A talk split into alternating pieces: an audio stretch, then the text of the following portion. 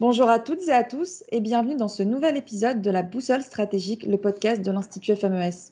Aujourd'hui, nous allons nous intéresser aux enjeux liés à la souveraineté maritime et pour répondre à nos questions, j'ai le plaisir d'accueillir Cyril Brett. Bonjour. Bonjour. Cyril Brett, vous êtes maître de conférence à Sciences Po Paris et vous dirigez le site de géopolitique Eurasia Prospective.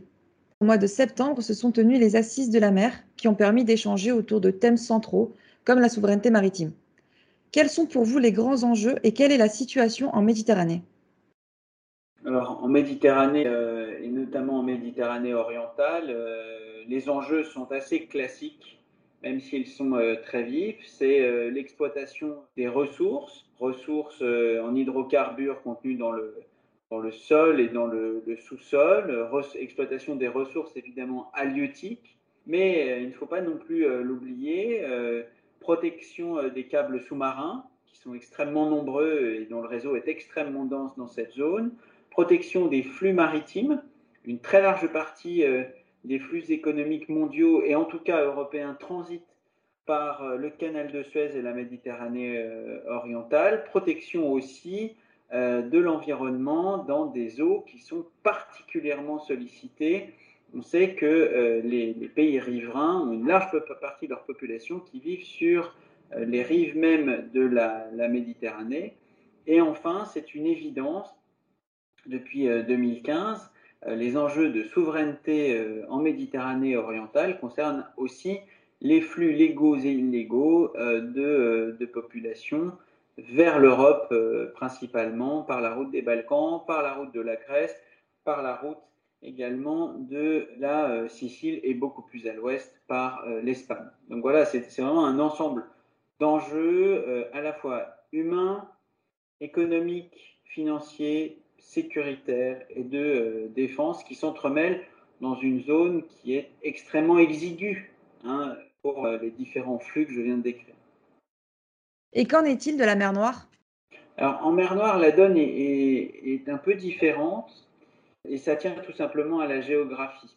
D'une part, euh, la mer Noire, c'est une mer qui est presque fermée, et en tout cas dont l'accès euh, est extrêmement limité d'un point de vue géographique, d'un point de vue euh, juridique, puisque c'est la Convention internationale de Montreux qui régit la présence de marines militaires et civiles non riverains dans, dans cette zone-là.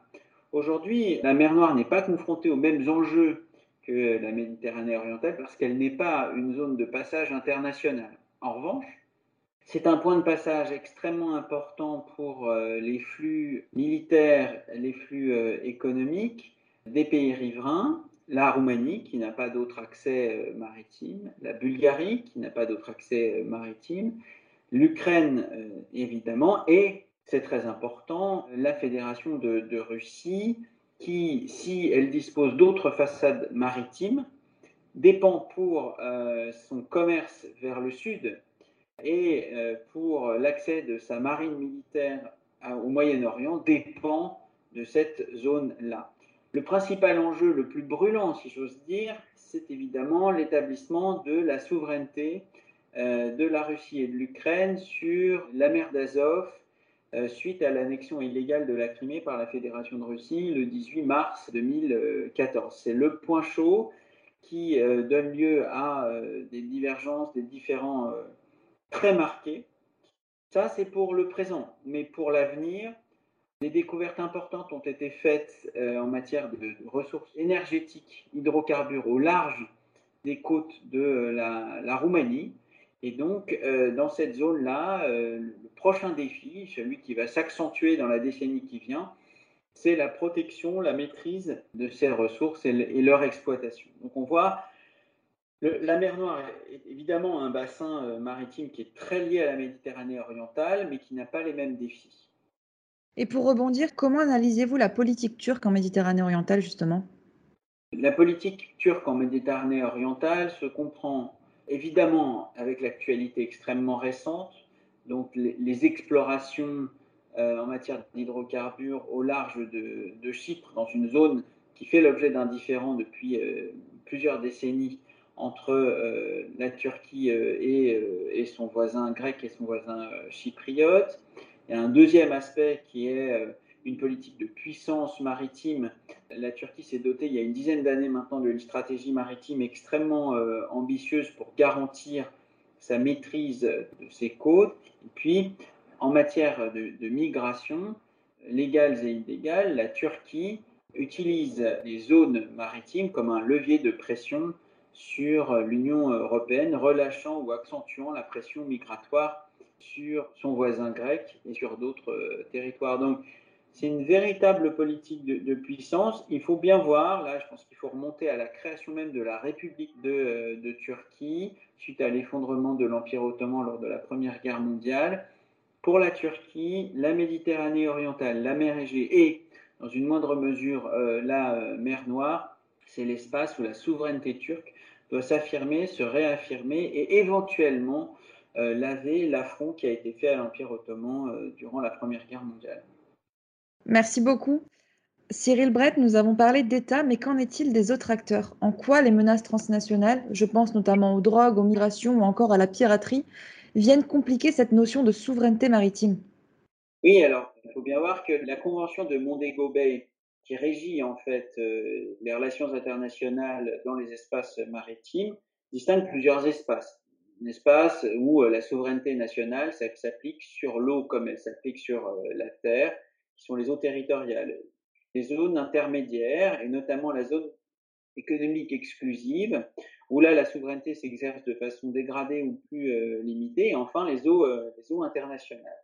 Différents acteurs non étatiques les grands réseaux euh, criminels, hein, qu'il s'agisse du trafic d'êtres humains, du trafic euh, de drogue ou d'autres trafics, notamment euh, trafic énergétique, utilisent en fait les eaux internationales et utilisent parfois le flou qui règne sur la délimitation de, ces zones économiques exclusives, flou soit juridique, soit opérationnel, pour effectivement défier la souveraineté des États. Et tous les États ne sont pas comme les États-Unis, euh, le Canada, la Russie, la Turquie, on vient de la mentionner, ou encore euh, la France ou euh, le Royaume-Uni, armés pour affronter ces défis. Bien souvent, les espaces maritimes sont des espaces où la souveraineté de l'État s'affaiblit, en tout cas est estompée, et où les acteurs non étatiques mettent à profit cette faiblesse pour réaliser leurs activités illégales. Et donc, le véritable défi géopolitique, c'est que la déstabilisation de la souveraineté d'État peut venir de la mer. Euh, la piraterie en golfe de Guinée, la piraterie au large des côtes somaliennes, la piraterie dans les détroits en Asie euh, Sud-Est, la piraterie également dans l'arc caraïbe peuvent effectivement euh, présenter un défi extrêmement important pour les États. Et sans politique maritime affirmée, la souveraineté des États est condamnée à être limitée dans ces espaces. Merci beaucoup. Je m'éloigne maintenant de notre zone de prédilection, la Méditerranée et le Moyen-Orient, pour vous interroger sur la situation de la France au niveau global. Donc la France, qui possède de nombreux territoires ultramarins, est-ce qu'elle emploie une véritable stratégie de puissance maritime? Est-ce que notre pays est soumis à des défis dans les prochaines années? Alors oui, il est faux d'affirmer que la France tourne le dos euh, à la mer. Euh, d'un point de vue militaire, euh, la France s'est dotée avec la Marine nationale d'une des toutes premières marines opérationnellement et en nombre d'équipements, même si elle est loin derrière les États-Unis en nombre de navires. Du point de vue de la flotte marchande, la France dispose d'un acteur mondial avec CMA-CGM, qui est un groupe mondial mais dont le siège est à euh, Marseille, et puis avec la création d'un ministère de la mer, ou la recréation d'un ministère de la mer, France s'est dotée d'une stratégie maritime importante. Les principaux défis, on pourrait dire qu'ils sont endogènes et qui sont exogènes.